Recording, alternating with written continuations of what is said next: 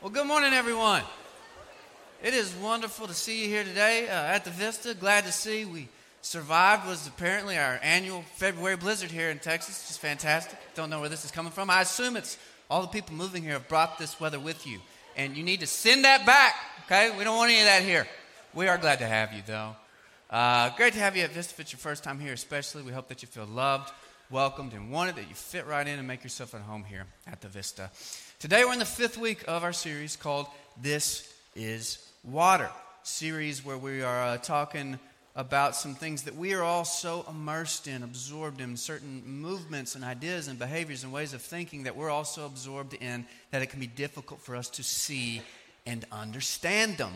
As the old adage goes, right, it's, it's tough to do what with a fish? It's tough to talk to a fish about water. Because a fish doesn't know that water exists, because for a fish, all that exists is water. And so, my, my fellow fish, we've been talking about the water together for the past few weeks. We've talked about identity, about the modern struggle with it. We have talked about technology. Last week, Dave did an awesome job talking about uh, individuality. And so today, we're going to continue talking about the water together, but we're going to open up our Bibles first. So if you got them, go to Matthew 10. It'll be up here on the screen as well, but Matthew 10. And as you turn there, I'll set the scene for you. Uh, Jesus has summoned the 12 disciples and he is giving them instructions for their first big mission. By all accounts, this is really the first time Jesus sends them out completely on their own. And so the instructions that he gives here are of enormous consequence. So, Matthew 10, read verse 1 and 5 to kind of set the scene. Then we'll pick it up in verse 16 and read through the rest of it says Jesus summoned his 12 disciples and he gave them authority over unclean spirits to cast them out to heal every kind of disease and every kind of sickness. Verse 5 These 12 Jesus then sent out after instructing them. Pick it up now in verse 16. We'll read clean through. Jesus says, Behold, I send you out as sheep in the midst of wolves. So be shrewd as serpents and innocent as doves. But beware of men, for they will hand you over to the courts and scourge you in their synagogues, and you will even be brought before governors and kings for my sake, as a testimony to them and to the Gentiles. But when they hand you over, don't worry about how or what you're going to say, for it will be given to you in that hour what you're going to say. For it is not you who speak, but it is the Spirit of your Father who speaks in you. Now, brother's going to betray brother to death and a father his child, and the child will rise up against parents and cause them to be put to death. You will be hated by all because of my name, but it is the one who is endured to the end who will be saved. But whenever they persecute you in one city, flee to the next. For truly I say to you, you will not finish going through the cities of Israel until the Son of Man comes. Now, a disciple is not above his teacher, nor a slave above his master. It's enough for the disciple that he become like his teacher, and the slave like his master. So if they have called the head of the household Beelzebul, how much more will they align the members of his household? Therefore, do not fear them, for there is nothing concealed that will not be revealed, or hidden that will not be known. What I tell you in the darkness, you speak in the light, and what you hear whispered in your ear, you proclaim it upon the housetops. Do not fear those who kill the body, but are unable to kill the soul, but rather fear him who is able to destroy both soul and body in hell. Are not two sparrows sold for a single cent? And yet not one of them will fall to the ground apart from your Father. But the very hairs on your head are all numbered, no matter how high or low God has to count. So do not fear, because you are much more valuable than many sparrows. Matthew 10, verses 16 through 31. So uh, we're going to start off with one of my favorite things to do. We're going to do a little internal vista polling. All right, so I'd like to see a, a show of hands for all of us who believe, who feel like the world is becoming a more and more dangerous place. Show hands if we feel like the world is becoming, yep, a more and more dangerous place. The overwhelming majority of us. This is, of course, uh, in line with a lot of very professional polling, slightly more professional than what we just did, that shows this very clear and consistent trend in which the overwhelming majority of people believe that the world is becoming a more and more dangerous place. Uh, for example, the most recent polling shows that around 80% of Americans believe that America is becoming more dangerous, right? Believe that, for example, crime is up in our country, uh, you name it, violence is up in our country. And while this number, 80%, it's the highest it's been in a really long time, it is in line with a very clear and consistent trend in which every year, for the last 30 years, an overwhelming majority of Americans have believed that America is becoming a more and more dangerous place. And this helps to explain, you know, why uh, today's parents tend to be a bit more protective of our children than our parents were with us. You know what I'm talking about? I mean, I don't know about you, but man, when I was like five years old, my parents, they gave me a bike, no helmet, no helmet. I don't think they were invented yet, no helmet. They kind of taught me how to ride, and then I just set off one day to explore the neighborhood, and I didn't return until I was 16 and needed to trade in my bike for a car. Anybody else? Your childhood? I was just gone one day, man. I, I, explored the neighborhood. I went, I traveled the world on my Huffy. I went off to war. I returned a decade later. My mom didn't even know I had been gone, honest to God. She's like, I wondered why you missed dinner for a decade. I thought you were at Timmy's house. You know? And again, this is, you know, this is how a lot of us grew up, and this is not how we raise our kids anymore. And most of us would put out an Amber Alert if our kids check the mailbox without permission. I should know we have done it. And again, this is unfortunate. It's unfortunate in a lot of ways, but um, we have to. Know, we have to because the world is becoming a more and more dangerous place. But is it really?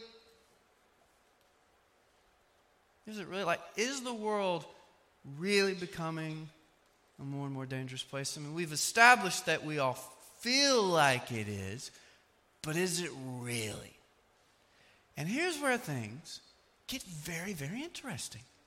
Because according to literally any and every objective measure or metric or statistic, the answer to that question is a resounding no. No.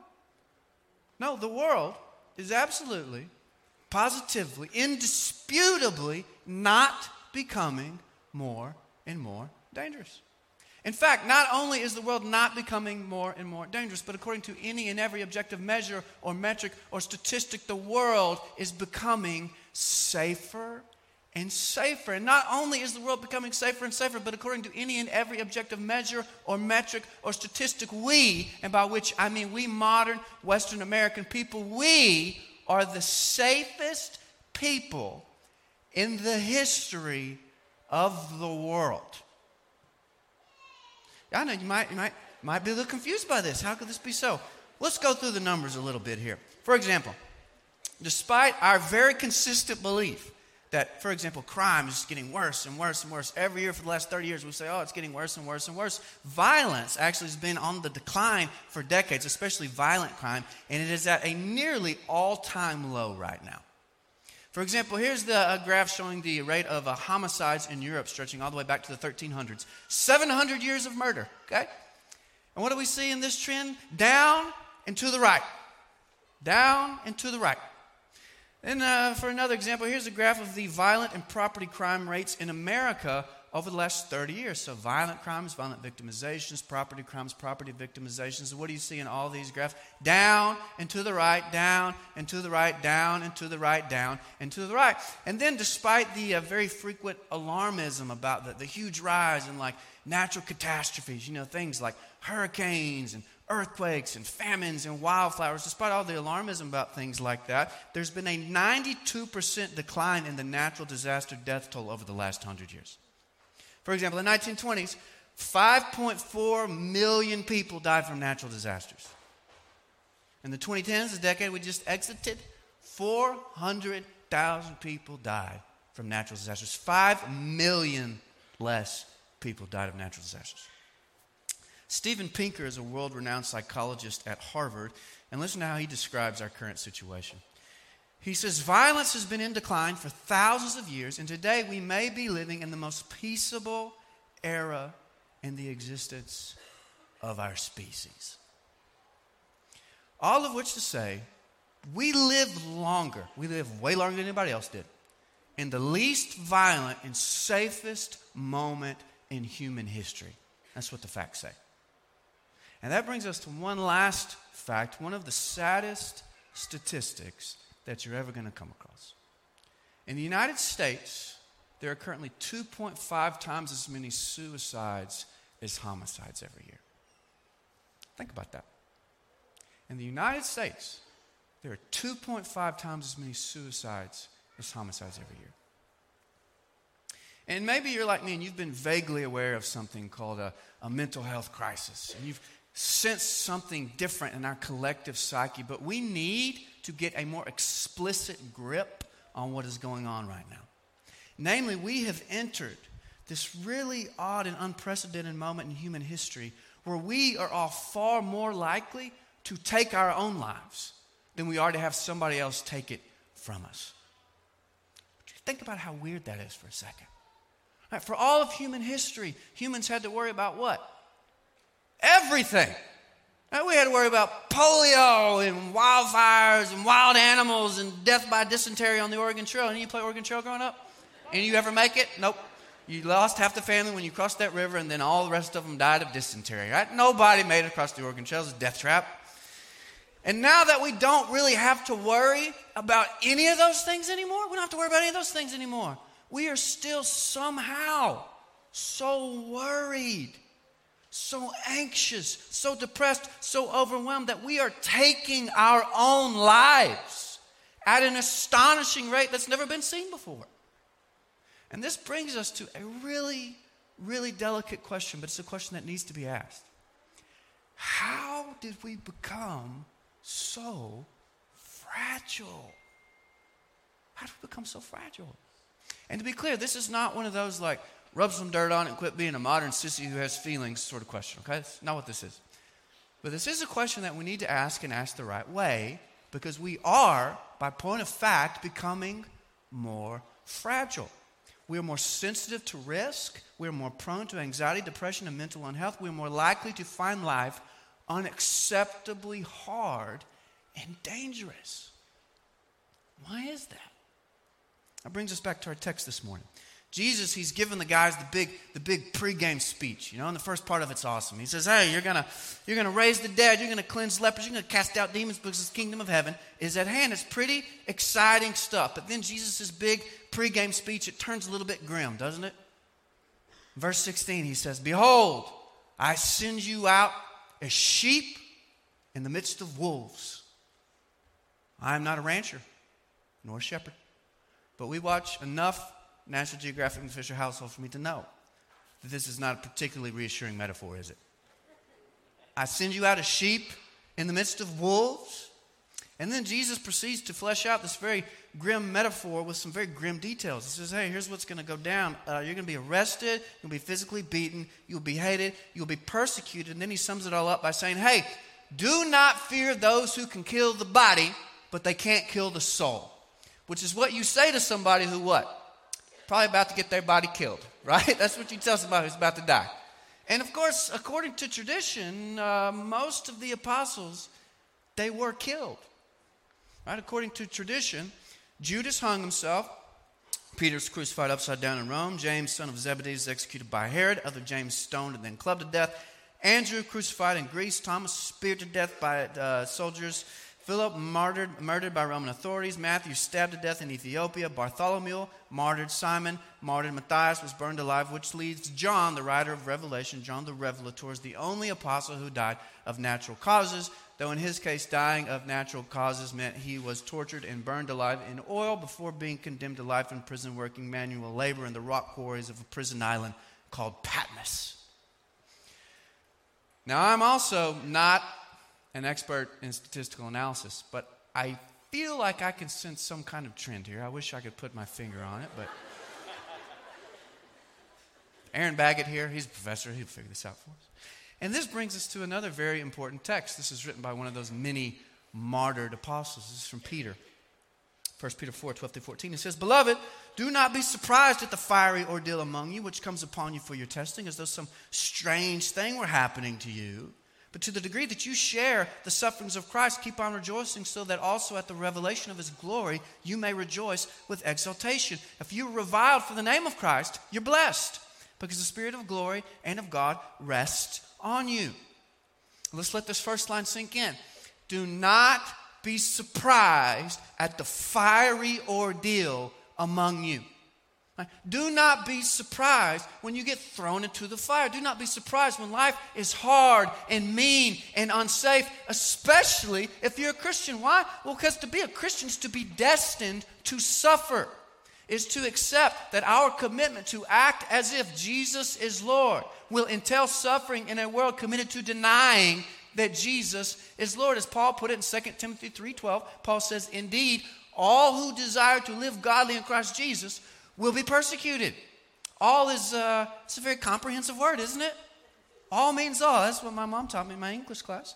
And if there's anything, though, I know about myself, it's that when suffering comes into my life, I never fail to be surprised by it. Anybody else? Anytime something difficult happens to me, I'm always just shocked that things did not go my way. It could be big, it could be a huge thing, death of a loved one, or it could be very small. Chick fil A forgets to put that delicious Polynesian sauce in my bag, and I'm like, why, Lord? Do you not? You see your servant choking down these dry, sauceless nuggets with no Polynesian sauce? Are you, are you even real? And so, how does this happen? Right? Think about this. How could Jesus be so clear, right? We just read it. Jesus is so clear that we should expect and accept risk and suffering. We all agree Jesus was very clear about that?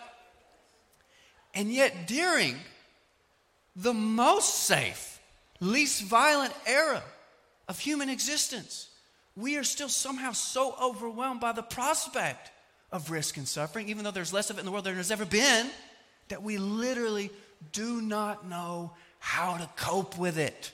How's that happen? We're going to do a little more internal polling. I understand if you don't feel comfortable participating in this one, but if you do, I would love for you to. Show of hands for any of us who either have or have had peanut allergies.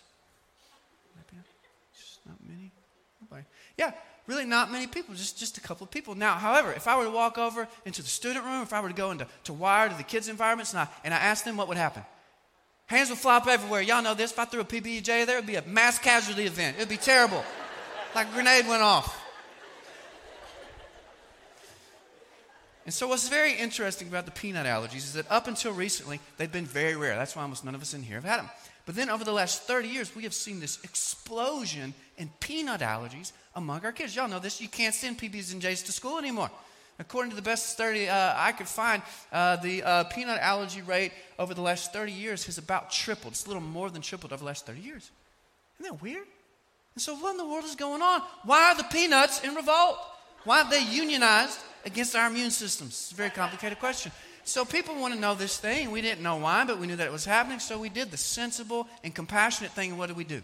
We started getting very protective about exposing our kids to peanuts know about y'all, but the, the time our first kid got to eat peanuts, it was in a hospital surrounded by a thousand EpiPens, just in case, you know? so we all did this, and the weirdest thing happened. The peanut allergies just got worse. And so eventually, this really big study was done on this. It's for real. It's called the LEAP study, learning about early and adolescent peanut something, something, something, blah, blah, blah, blah. And the study found that peanut allergies were surging because parents had started overly protecting their children from exposure to peanuts. In other words, when children are responsibly exposed to peanuts at an early age, they tend to develop an immune response to peanuts. Whereas children who are completely shielded from exposure to peanuts from an early age are much more prone to develop an allergic response to peanuts. If you're in the medical field, and I know we have a lot of people who are, this makes sense to you, right? Because this is how our immune systems work. Healthy, responsible exposure to a range of food and bacteria help us become more long term resilient because resilience requires exposure. Got it? Resilience requires exposure. And can you see the uh, can you see the boomerang come back around now? Because if resilience requires exposure, then this means that the safer we get, the more fragile we become. The safer we get, the more fragile we become. Jonathan Haidt is a fantastic sociologist at NYU, probably the best one working right now. He wrote a really interesting book about this a few years ago called The Coddling of the American Mind. Coddling of the American Mind. We have our staff and elders read this book. And in it, he coins the term safetyism to describe the modern obsession with safety. And safety is a very easy thing to get obsessed with, isn't it? I think it is. Because the more safety you get, the more of it you feel like you need.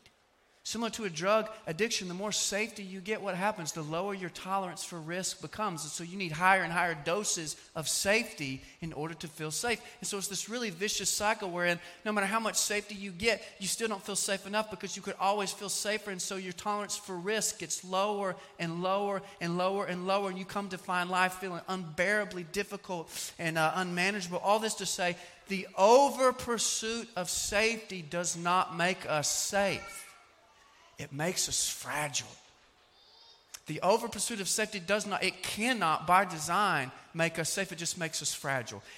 And there is no simple cure here for our current dilemma in regards to fragility and safetyism. But I do think the diagnosis can be helpful. And then I do think there's some deep biblical wisdom that can be of even more help. So let's go back to our text one last time, verses 28 through 31. Listen to what Jesus says. He says, Do not fear those who kill the body, but are unable to kill the soul, but rather fear him who is able to destroy both soul and body in hell. Are not two sparrows sold for a single cent? And yet not one of them will fall to the ground apart from your Father. But the very hairs on your head are all numbered. So do not fear. You are more valuable than many sparrows. Do not fear. Did you know that this is the most common command in the Bible?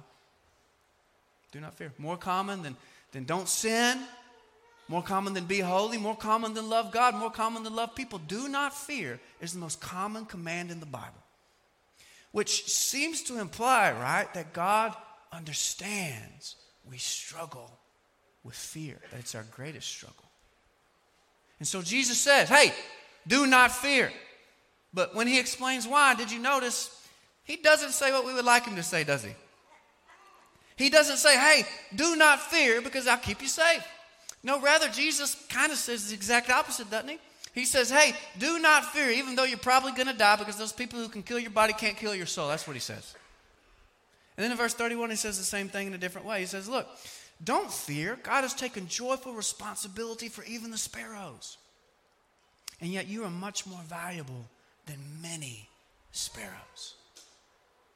Look, I know that life can be hard and mean and unsafe. And so, without belittling or minimizing any of that, we do need to let Jesus gently but firmly remind us that the ultimate remedy for our fragility is not safety. No, the ultimate remedy for our fragility is what? It's trust. Right? This is so simple. I'm going to say it again. The ultimate remedy for our fragility is not, and it cannot be safety because life will never be safe. The ultimate remedy for our fragility is trust because what Christ says to us is not, do not fear because I'll keep you safe. What Jesus says is, do not fear because you can trust me. And you can trust me even in death. And if that doesn't strike you as incredibly good news, then I just need to remind everybody in here hey, ain't nobody getting out of life alive, man. Nobody's going to make it. I had the privilege of sitting with a man from Vista who was dying this week. He was at peace. He lived a good life. He was surrounded by his family. That's what he said to me. Austin, I know that nobody's getting out of life alive. I get that, and I'm ready. I love the way my man Stan Hauerwas puts this. He's my favorite theologian. Stan says, God has not promised us safety, but participation in an adventure called the kingdom. Now, that seems to me to be great good news in a world that is literally dying of boredom. God has entrusted us, His church, with the best story in the world. But with great ingenuity, we have managed, with the aid of much theory, to make that story boring as hell. And so, the good news of the gospel is not that Jesus will keep us safe.